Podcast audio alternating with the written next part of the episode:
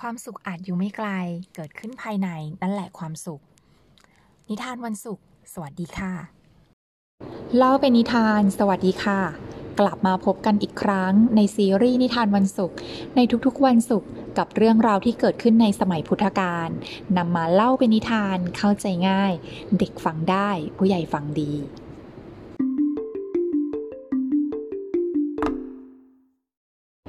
ในตอนที่แล้วนะคะ เป็นเรื่องราวของชัมพุกะนะคะที่ไม่ต้องการกินอาหาร แล้วก็กินแต่อุจจาระของตัวเอง ชอบนอนเปลือยกาย นอนบนพื้นดิน แล้วก็แปลงผมด้วยแปลงตาล อะไรอย่างนี้ เขาไปทำอะไรมาถึงแบบมีกรรมหนักขนาดนี้ วันนี้จะมาเล่าเป็นนิทานให้ฟังตอนจบค่ะ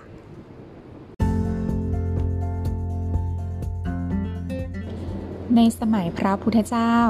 พระนามว่ากัสปะ ผู้มั่งคั่งท่านหนึ่ง ถวายวัด และดูแลอุปถากพระในวัดหนึ่งรูปเสมอมา วันหนึ่ง พระอรหันต์ได้มาบินทบาทผ่านบ้านของผู้มั่งคั่งท่านนั้น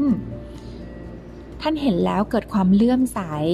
จึงนิมนต์ไปที่บ้าน ถวายผ้าสาดกผืนใหญ่ เขาเห็นผมของพระอรหันต์ยาว จึงคิดจะให้ช่างเนี่ยมาปลงผมให้ และก็จัดตั้งเตียงให้อย่างประณีต พระที่ฉันนั้นที่อยู่ประจำในเรือน เห็นการดูแลเป็นอย่างดี ให้แก่พระอรหันต์แล้วก็ของที่ถวายอะไม่เห็นเหมือนกันเลย จึงเกิดความอิจฉาริษยาไม่อาจอดกลั้นได้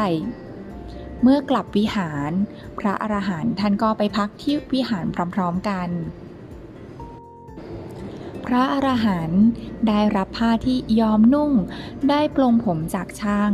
ได้รับการถวายต่างเตียง ด้วยความริษยา เย็นวันนั้น พระเจ้าถิ่นจึงได้มาพูดกับพระอรหันต์ว่า ท่านอคันตุกะ การที่ท่านกินอุจจาระ ยังดีกว่าฉันอาหารของอุดุมพี ท่านถอนผมด้วยแปรงตาล ยังดีกว่าปลงผมด้วยช่าง การเปลือยกายของท่านยังดีกว่าการนุ่งสาดกที่ได้รับถวาย การนอนบนดินก็ยังดีสักกว่านอนบนเตียงที่ได้มา พระอรหันต์ เข้าใจความรู้สึกของพระท่านนั้นเป็นอย่างดี ท่านคิดว่า คนพานี่อย่าต้องมาเป็นอะไรเพราะเราเลย จึงออกไปจากวิหารตั้งแต่เช้าตรู่แล้วก็จากไปโดยไม่คำนึงถึงการนิมนต์ของอุดุมพีแม้แต่น้อย เมื่อพระเจ้าของถิ่นตื่น ก็เคาะระฆังด้วยปลายเล็บ เพราะหวังว่า เสียงเนี่ยมันจะไม่ดังจนทำให้พระอรหันต์ตื่น แล้วก็ไปบ้านอุดมพีด้วยกัน เมื่ออุดมพีหรือผู้มีอันจะกินเนี่ยถามถึงพระอรหันต์พระเจ้าของถิ่นก็ได้พูดทำนองที่ว่า ท่านน่ะน่าเกียจค้านป่านเนี้ยยังไม่ตื่นเลยอุดมพีฟังแล้วก็ไม่เชื่อค่ะ ว่าท่านจะเป็นคนแบบนั้น จึงฝากอาหารไปที่วิหาร แต่ระหว่างทาง พระเจ้าถิ่นเนี่ยก็เอาอาหารนั้นนะคะไปทิ้ง เมื่อกลับวิหารไปไม่พบพระอาหารแล้วค่ะ ก็เลยคิดว่าอืมกรรมหนักแน่เลยเนี่ยแบบท่านน่าจะรู้วาลจิต ที่รู้วาลจิตได้ก็ต้องเป็นพระอาหารแน่เลยกรรมหนักแล้วเรา เมื่อตายไปค่ะ ก็เลยดิ่งลงนรกอเวจีค่ะ การบำเพ็ญสมณธรรมของท่านถึง 20,000 ปี ก็ไม่สามารถช่วยอะไรท่านได้เลยค่ะ เพราะกรรมที่เบียดเบียนพระอรหันต์ทำกับใครไม่ทำนะคะ ไปทำกับพระอรหันต์โอ้โห กรรมหนักเลยทีเดียวค่ะจึงทำให้ตกนรกอยู่หนึ่งพุทธันดร ก็คือช่องว่างระหว่างพระพุทธเจ้าองค์หนึ่งถึงพระพุทธเจ้าอีกองค์หนึ่งอะค่ะ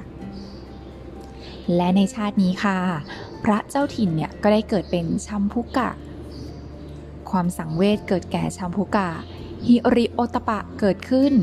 เขานั่งกระย่มประนมมือ แล้วรับผ้าอาบน้ำฝนเนี่ยมานุ่ง เมื่อฟังเทศจากพระพุทธเจ้า เขาเนี่ยก็ได้บรรลุอรหันต์นี่การบำเพ็ญสมณธรรมสองหมื่นปีของเขานี่ก็ยังไม่เสียเปล่าซะเลยทีเดียวนะคะ กรรมของเขาเนี่ยหมดสิ้นไปแล้วค่ะ ด้วยการบรรลุอรหันต์ในครั้งครั้งนี้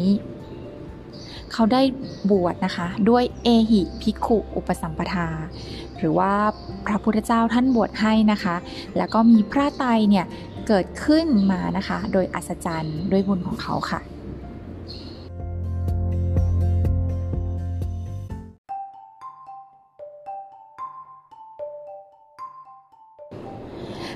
ก็พระอาจารย์นะคะ ท่านก็มีความคิดเห็นนะคะ เกี่ยวกับเรื่องนี้ค่ะคำพูดที่เจ็บแสบนะคะที่แสดงออกมาขนาดไหนเนี่ยก็จะสะท้อนกลับไปหาเขาแบบนั้นค่ะ จากเหตุการณ์หนึ่งที่เกิดขึ้น บางคนมองจากความเป็นจริง ว่าทำเหตุนี้ไว้จึงได้ผลแบบนี้ บางคนมองเป็นแง่ลบ แสดงถึงสภาพจิตใจของคนนั้น เช่นการที่ให้ร้ายพระอรหันต์ด้วยความริษยา ก็เป็นเพราะเขายังมีกิเลสเยอะอยู่ค่ะ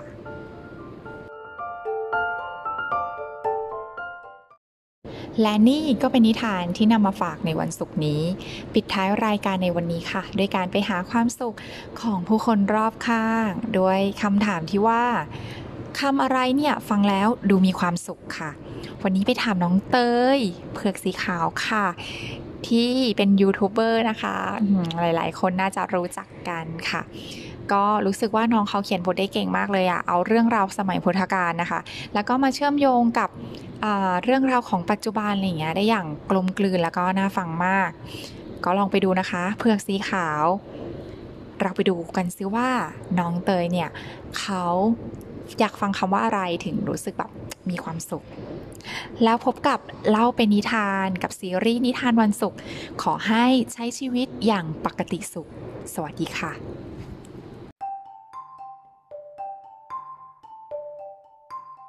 คำไหนที่แบบ ที่พูดแล้วแบบทำให้มีความสุขคำไหนอะไม่รู้อะดีจัง สบายจังอืม โอเค ก็คือพูดคำนี้แล้วเออ ก็ทำให้รู้สึกมีความสุขเนาะ แค่นี้แหละ 怕我自己会爱上你，不敢让自己靠得太近，怕我没什么能够给你，爱你也需要很大的勇气，只怕 我自己会爱上你，也许有天会情不自禁。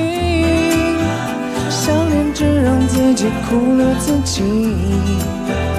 爱上你是我情非得已，爱上你是我情非得已